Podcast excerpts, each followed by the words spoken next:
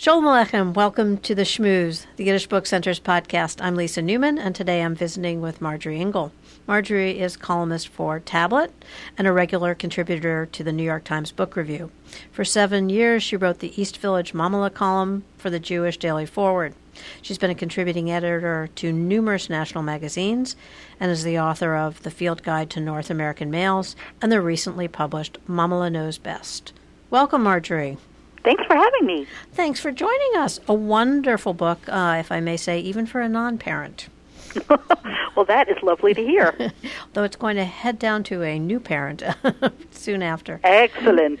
So, uh, you've looked at parenting through a Jewish lens, I think it's safe to say, um, drawing on tradition and sharing stories about how generations of Jewish mothers have raised, as you say, successful, creative, empathetic, independent children. And what struck me was the question of Jewishness and parenting, and wonder, do you see it as, um, for lack of a better word, a method or part of our cultural heritage? Oh, what an interesting question. Um, I do think it's sort of ingrained in our cultural heritage. Um, you know, I don't think, you know, despite this being shelved in parenting, that there's this, you know, do four things the Jews do and you will, you know, pop out a, a Nobel Peace Prize winner or whatever.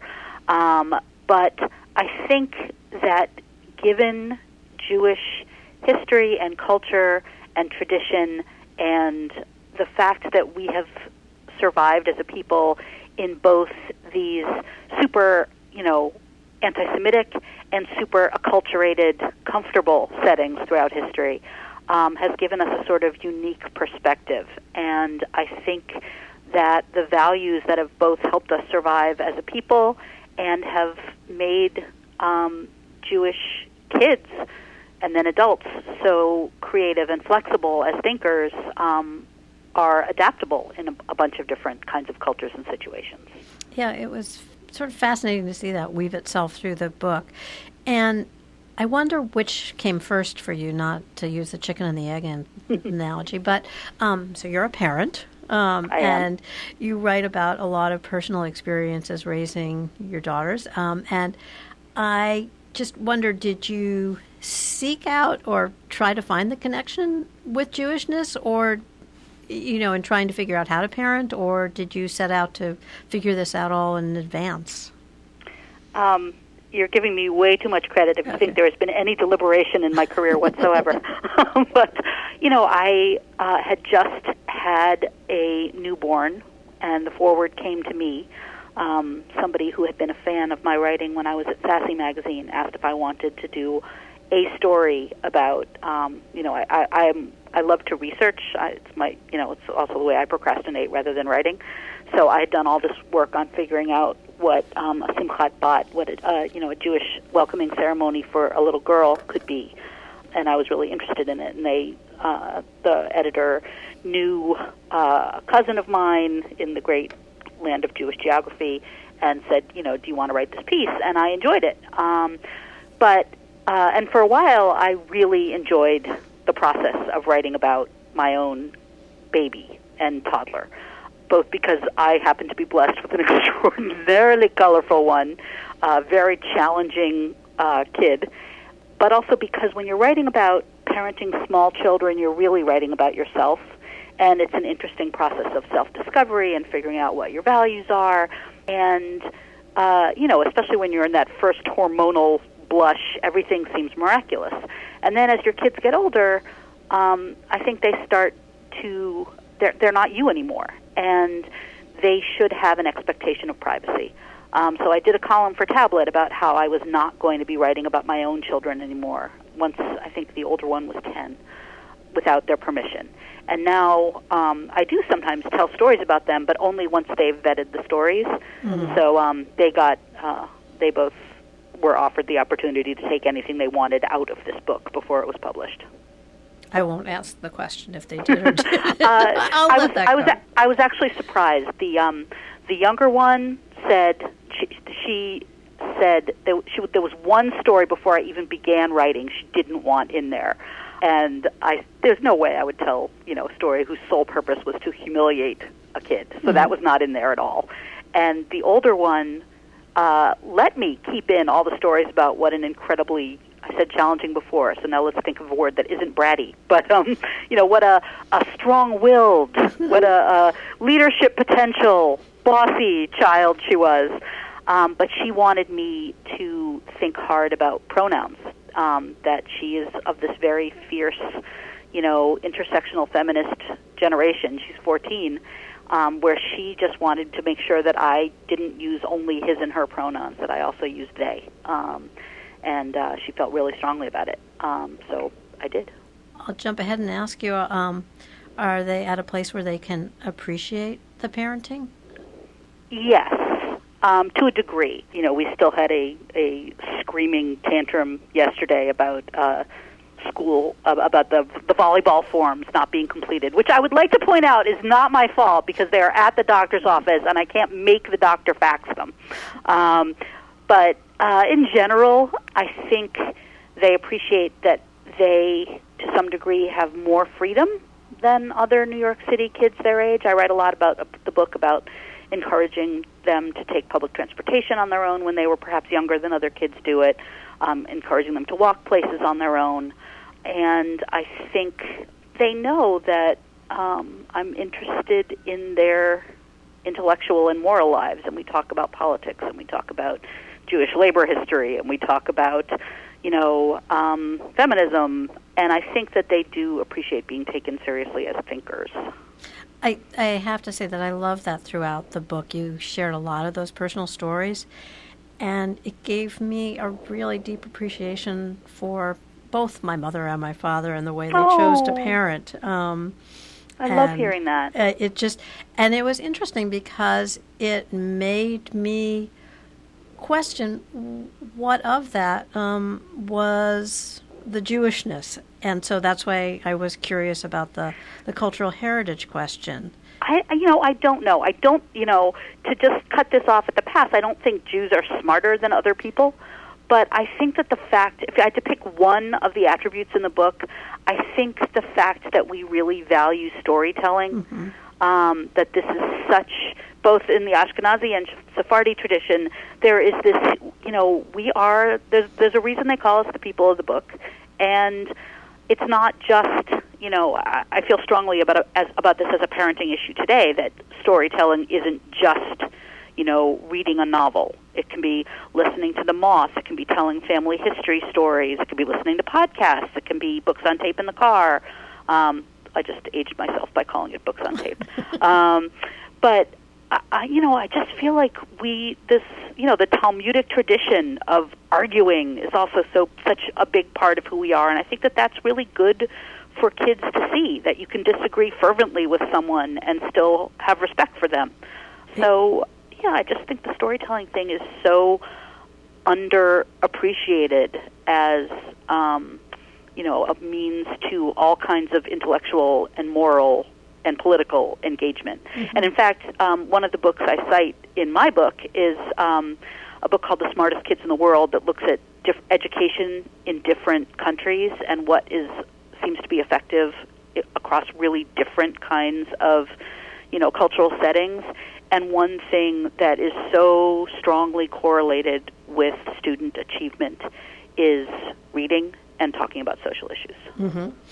And it's yeah, those conversations and the you know having opinions and allowing somebody to have an opinion at an early age is a great thing. Yeah, and I mean, I do hear a lot of parents say, "Oh, you don't think that." to their kids, and I just think I, I inwardly wince. you know, um, oh, you don't want to read that. You know, don't tell a kid what they want and what they know. Um, you draw on sort of some historical examples of Jewish mothers um, who serve as an inspiration, and I'm wondering if there was one particular woman who stood out in all of this for you. Maybe because she's nothing like me, I was so struck by the Annie Londonderry stuff. Mm-hmm. She w- was a self promoter, was what she was, and she was an athlete, and she uh, rode her bike across country back when you know, women riding bicycles at all was, you know, horrifying and shocking. And she just figured out how to, um, like, like Amelia Earhart, you know, she figured out how to market herself as this sort of, you know, she adorned, you know, way pre Tour de France. She was adorning herself and her bike with logos. Um, she left her husband and children to do this, and of course made a ton of money when she came back.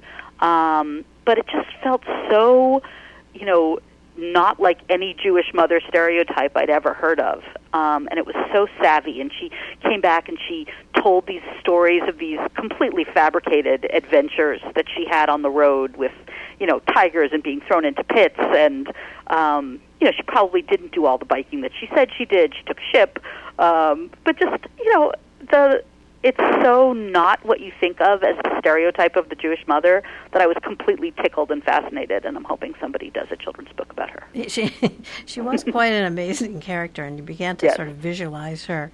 Um, and you did, in the process of writing this, you have been able to, I think it's safe to say, dispel the stereotype of the Jewish mother um, as depicted in much of the yeah. media. Yeah, you know, I, I don't, I don't deny that there is a grain of truth there, but the, but it's a portrait of a very specific portrayal in Jewish history, a, a, a specific point in Jewish history, Mm-hmm. which is post-war, post-Holocaust, when you know you can hardly blame mothers for wanting to cling a little more tightly to their children, and also a time when you know Jews were really starting to acculturate, and the younger generation was starting to move out into the suburbs, and were kind of embarrassed of their parents' accents and urban steadily ways. And you also have Jewish men suddenly having a real voice in the culture in both high culture, literature, um, you know, the the Philip Roths and the comedy and the the Woody Allens, and they're the ones who are driving this stereotype forward. And then I feel like sort of sitcom really pushed it even further. Um, but when you widen the lens and look back over the vast span of Jewish history, you know, you see that that's only one kind of Jewish mother. It's not the Jewish mother. And you you mentioned the father as well. The beginning of your book, you tell the story about your father and his writing this um, ethical will for you and your brother when you were Yes. very small. May I read it? Please. Okay, because I think I'd love to hear you comment on it. I am so proud of you. I would not want better children. I would like you to do the following be what you choose, help other people, whether this is your work or not. This is critical to the survival of man and the worth of man in this world. Help other people. Help other people to feel good about themselves. That gives you a wonderful feeling, too. Belch loudly at the dinner table. It is a compliment to the chef and a long established Ingall tradition. Teach your children this above all. Always laugh and sing and make music. And I'm desperately trying not to cry, even as, as I've read this eight million times. You know, I think he was he actually wrote this when he was in the hospital after his first heart attack, which was when he was 39. Mm-hmm. So we hadn't really done that much to make him be proud of us yet. We were still little, and I, you know, I think part of I mean, I think that there's a lovely, dark, gothy. Um, black humor thread in Judaism too Yes. that my dad certainly embodied. He was convinced that the Hamavis was chasing him all the time. Uh, it finally did catch him when he was 64. Um, so at least he got to see one of his three granddaughters. But you know, I just love that this notion of you know laugh was so much a part of who he was and what he wanted for us. Um, yeah, I mean, I think it's just a great roadmap. Um, if that's that's what what more would we want for children? Um, Yeah, laugh, make people Yeah. feel good, and try to help people. And And, I- uh, yeah. you know, he did all those things himself. And um, I think, you know, if I may say so, I think my brother and I are doing a pretty good job at carrying that on.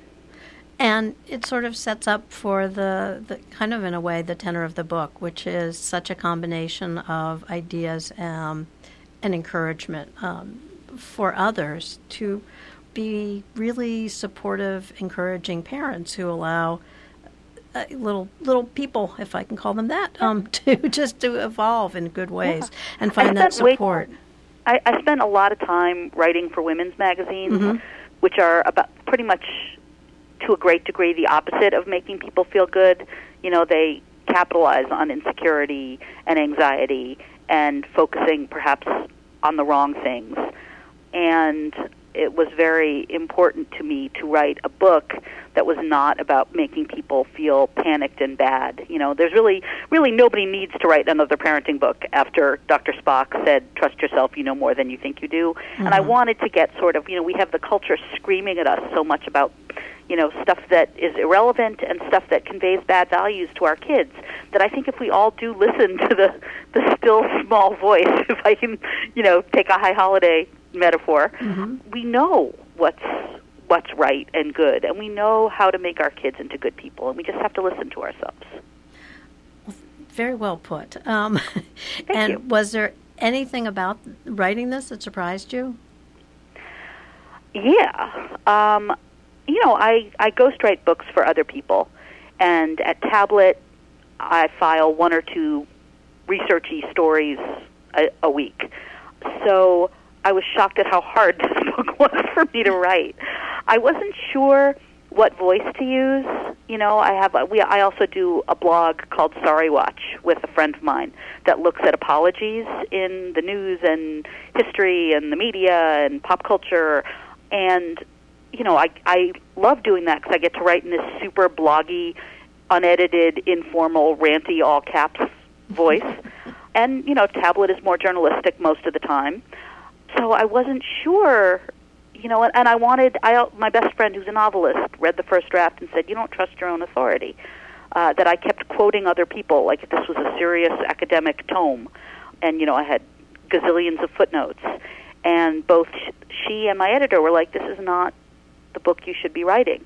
So eventually, I figured out how to prune. It's a lot shorter, and how to, you know, how to bring out a sort of funny, you know, sticky voice that isn't hopefully too far and that still allows the research to shine, but without um, w- without making it heavy. You know, my, my my sort of nonfiction writing idol is Mary Roach, mm-hmm. who does these sort of sciency researchy books that are in this very funny first person voice. Um, and I saw that the Jewish Journal called said that I sounded like Nora Ephron meets Wendy Mogel, which is about the nicest thing anybody has ever said.